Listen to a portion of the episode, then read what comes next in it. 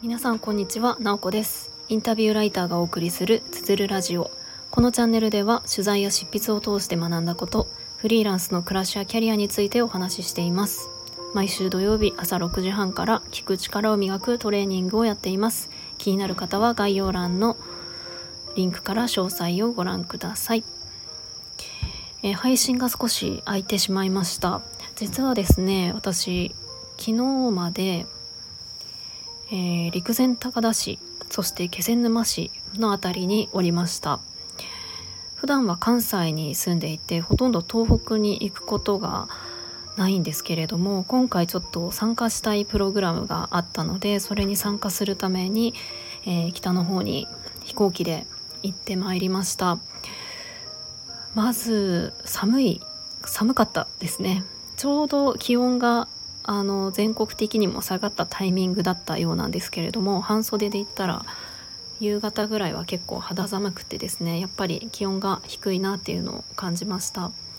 であとは日が昇る時間帯沈む時間帯がやっぱりあの東の方西の方で随分違うなっていうのも感じておりました。でですねどんなプログラムだったのかと言いますとちょっと一言では表しにくいですが、えー、陸前高田市を中心にいろんな授業をしている方であったりとかあのまあ、そういう方を中心にお話を聞かせてもらったりとかちょっとしたワークをやったりとか、まあ、そんな3泊4日の学校のようなあの時間を過ごすプログラムです。ちょっと説明をしてもよくわからないですね、はい。まあそんなよくわからないプログラムになんで参加したのかというとえー、主催している方のことが私はすごく好きで、まあ、その方は本を出していたりもするんですけれどもあのインタビュー本ですね、まあ、インタビューの内容が割と仕事とか働き方に関する内容でそのテーマにも関心がありますしその方の文章の書き方もすごく好きなのであ一度お会いしてみたいなっていうような気持ちでいたのでまあ、その方に会うっていうのが一番の目的で参加してきました、えー、西村義明さんという方なんですけれども、えー、もしかしたらその方の本読んだことがあるとか、えー、お話を聞いたことがあるという方もおられるかもしれません、えいくつか西村さんの本を概要欄のリンクに貼っておきたいと思います。あの私は本当にどの本も大好きで丁寧に読みたくなってしまうような文章なんですよね。でですね、えー、今回まあ久しぶりの配信ということで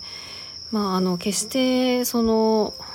あちらに行ってる時に配信できなかったわけではないんですけれどもどうもですねもうキャパー超えというか本当にいろんな人と出会いインプットし刺激的な毎日だったのでもうエネルギー切れっていう感じでどうしてもスタイフを収録するっていうエネルギーがなかったんですよね。まあそんな感じでやっと今ちょっと落ち着いてきたのでちょっと整理しつつあのこの数日間の体験で感じたことをお話ししたいと思います。でまあ、感じたことはですねもう本当にたくさんあるんですけれどもその中で一番大きかったなっていうのがあの自分の自分が今いる場所から一歩外に出てみるっていうことの大切さです。え、このプログラムはですね正直あの本当にどんな人が参加しているのかよくわからないっていう感じで私は普段あの業界でいうと教育業界で仕事をしているので学校の先生とか教育に関わる方とのつながりがやっぱり多いんですね。で Facebook とかあの新しく知り合った方と、まあ、友達申請をしてつながると知り合いが50人とか平気であるんですよね。もうそれが普通くらいあの共通の知り合いがもうたくさんいる中で知り合うみたいな方が多くってもちろんそのつながりが広がっていくことはいいんですけれどもあの全然違うつながりっていうのがなかなか自分の仕事の世界だけにいると広がりにくいなっていうのをあのっていうところがあるなと思います。で今回参加したのが、えー、私を含めて参加者18人だったんですが、えー、教育業界にいる方っていうのはほぼゼロ、まあ、ちょっとだけ関わってるっていう方が私の他にも一人おられたんですけれども本当に関わっているあの世界がもう多種多様というかえっ、ー、となんかエステとかマッサージの世界にいる方もいれば、えー、マーケティング地球エネルギ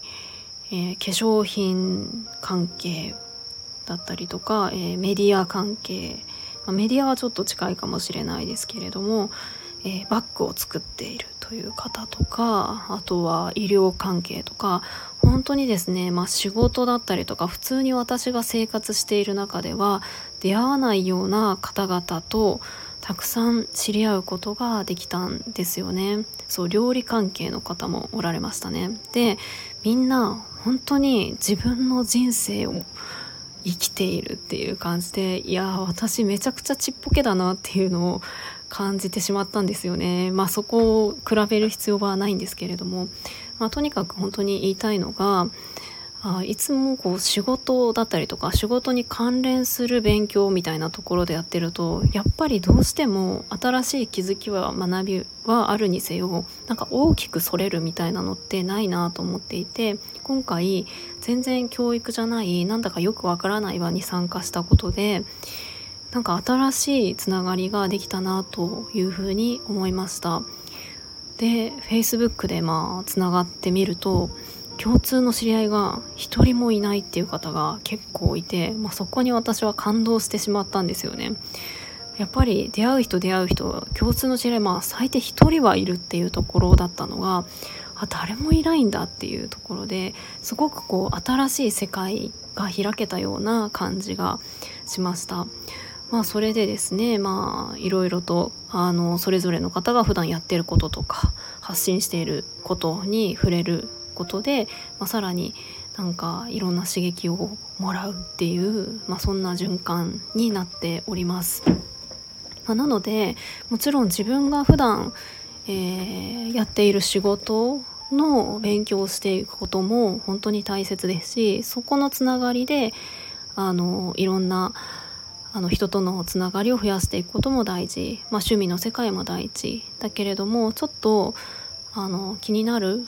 ような場があったらちょっとそこに飛び込んでみるみたいなのもまた新しいつながりが広がっていいんじゃないかなっていうふうに思います。まあ、もちろん全然心が動かないのに無理やりあの自分が普段いる世界とは違うところに飛び込む必要は全くないと思うんですけれどもなんかすごくあの自分の業界から出てみるっていうことの面白さを感じた、えー、数日間でした。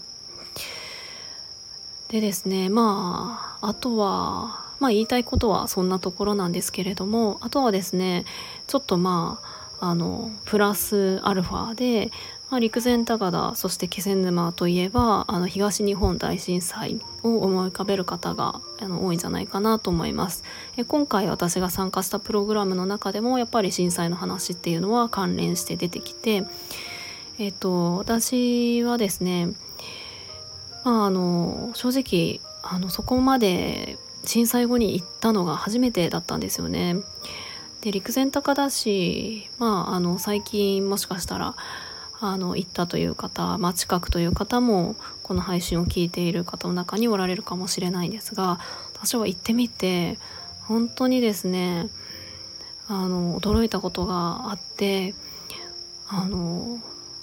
その陸前高田駅の周辺が、まあ、本当に綺麗なんですよねこう不自然なくらい綺麗で、まあ、考えたら当たり前なんですけれどもあの海は見えないですし、まあ、すごく高いあの防波堤が立っていてで町を一から作り直し、まあ、かなりあのかさ上げもされていましたね。で本当に街並みが全部新しくてあのそれが逆に不思議というかそんな場所ってないですよね。まあ、もちろん埋め立て地だったりとか割と新しいあの町っていうのももちろんあの日本にはね開発されて新しいところもあるっちゃあるんですけどもやっぱり周りが森とか海に囲まれているところでこれだけあの全てが新しいものに囲まれているっていうのはやっぱりなんだかいろいろとあの思い出すことがあるなっていうふうに感じました。まあ、そして電車も通っていないんですよね駅っていうふうにはついていますけれどももう線路があの使えなくなってしまっているので、えー、気仙沼あの陸前高田の辺りをつなぐところは全てバスが通っていました。でやっぱりすごく家もスカスカでしたねほとんど家が当たっていなくてやっぱりなかなかこれだけ時間が経って戻ってこようっていう風にもならなかったりまあいろんな要因があると思うんですけれどもあいろんな課題があるんだなっていうのを、まあ、もちろんあの全く知らなかったわけではないんですけれども実際に行ってみることであ本当に何て言うか肌で感じるっていうのをあの思いました。はい、なので、まあ、ちょっとあの震災関係のあの伝承館とかに行ってみたりもしたんですけれどもそれもあのせっかく東北まで行ったっていうことで、えー、ちょっとあのプラス時間を自分で作っていけたのもすごく良かったなと思います。はいということで最後はちょっとプラスのお話っていう感じでしたけれどもはい今自分がいる場所からちょっと一歩外に出てみるっていうことがすごくあの良かったですよってお話をしました。今日も最後まで聞いていただきありがとうございます。もいもい。